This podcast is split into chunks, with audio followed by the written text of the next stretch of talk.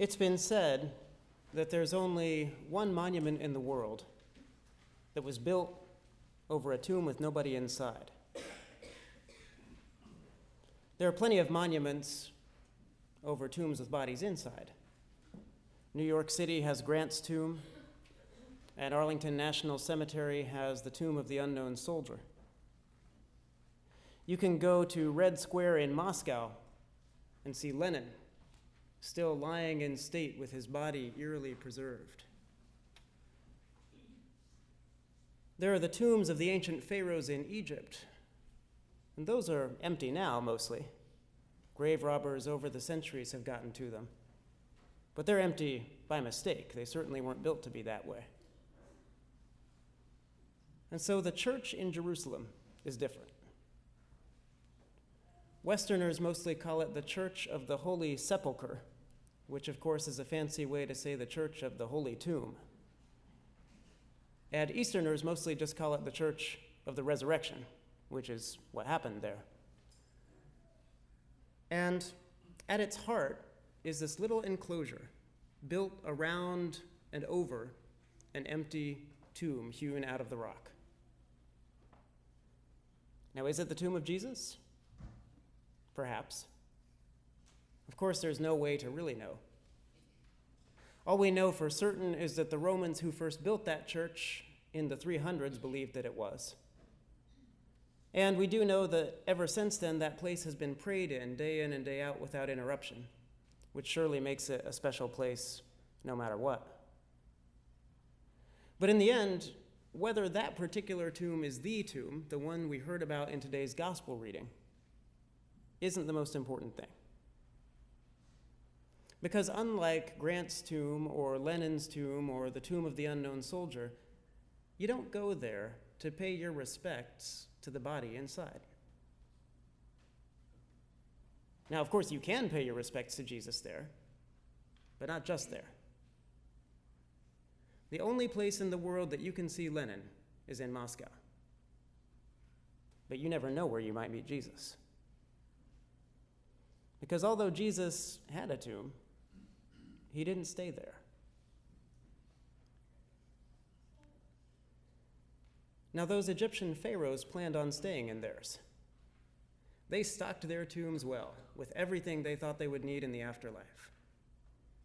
Maybe you've seen a museum exhibit or an article about King Tutankhamun's tomb, full of gold and jewels and food and musical instruments and recreational things and even little statues of slaves to do the manual labor for the Pharaoh in case it should be needed in the next life replicating the same old power structures from this life in the next. But Jesus didn't have much to stock his tomb. A few linen wrappings, which he left behind once he didn't need them anymore. The women came to stock his tomb with spices, but by that time, he was already gone. I read a piece commenting on this gospel story recently that pointed out what a difference it makes here in Luke's gospel that the women actually step inside the tomb. Luke says, when they went in, they did not find the body.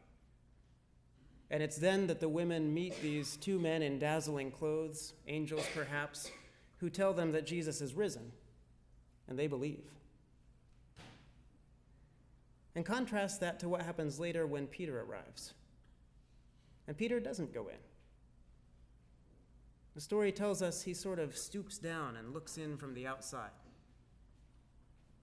And he sees the linens and he is amazed and goes home. Confused? Hoping against hope, perhaps? But he has not yet fully come to believe. Peter has not yet all the way on board the resurrection train.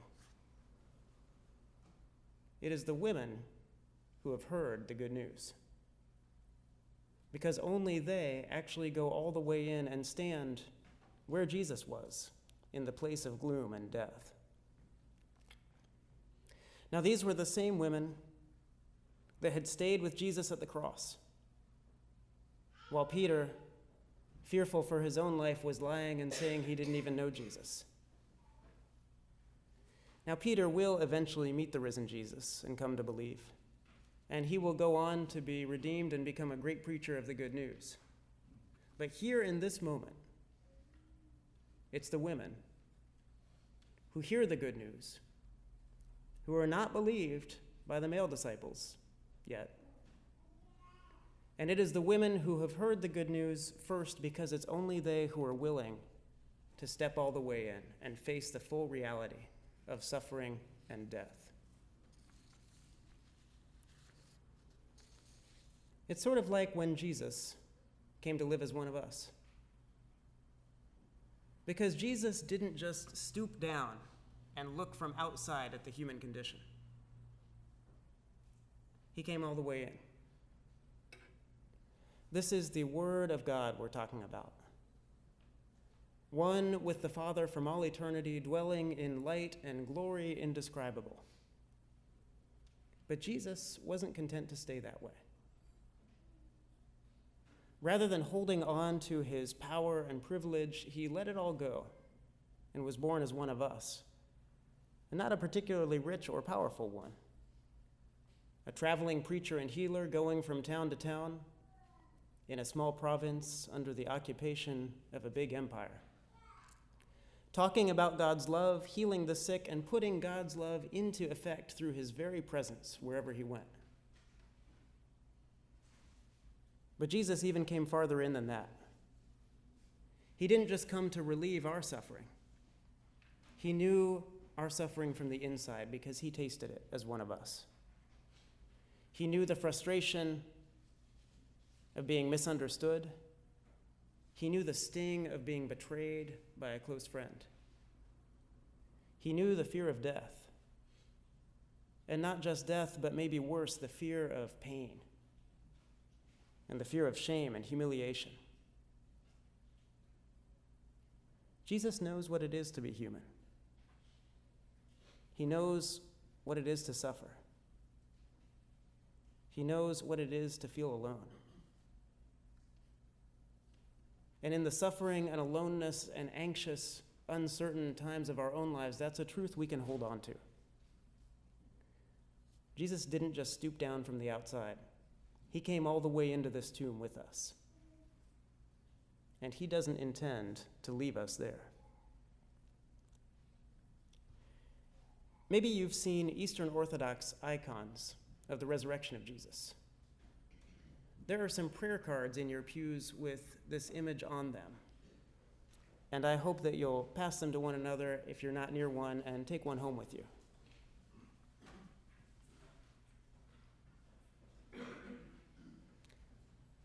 And these Orthodox icons of the resurrection tend to show Jesus practically springing out of Hades with the gates of hell lying shattered at his feet. And they don't show him alone. Instead, they show Jesus reaching down to grasp Adam by one wrist and Eve by the other, symbolically taking all of humanity by the hand and yanking us bodily out of our tombs.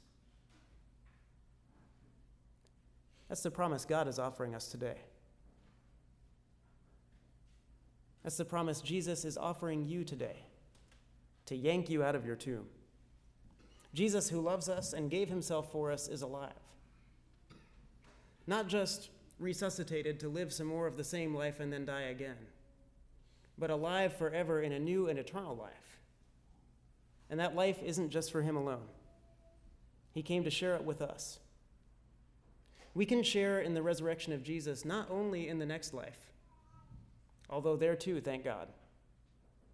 Because that means that death is no longer the obliteration of all our hopes and loves, but one moment in our journey deeper into the heart of God. But we also don't have to wait for death. We don't have to wait till we're in our own physical tombs for Jesus to start yanking us out of Hades. The new life of freedom and joy in Jesus is here for the taking, right now. Last night at the great vigil of Easter, we baptized two new members into that resurrection life. And we renew our own connection to that life every time we gather around this table to receive the holy food and drink of Jesus' own body and blood. And it's that risen life that we seek to practice here in this community week after week, day after day, as we share our lives together and care for the sick and feed the hungry, as we study Scripture and sing and serve.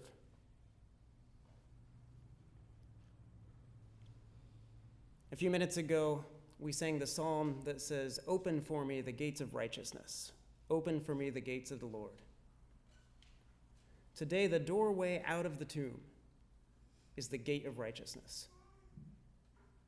This week, we have stepped deep into the dark tomb with Jesus. We face the reality of all the world's brokenness and evil head on. And in the face of it all, we sing our Alleluias, knowing that the stone is rolled away and Jesus calls us out into a new and risen life. Alleluia, Christ is risen.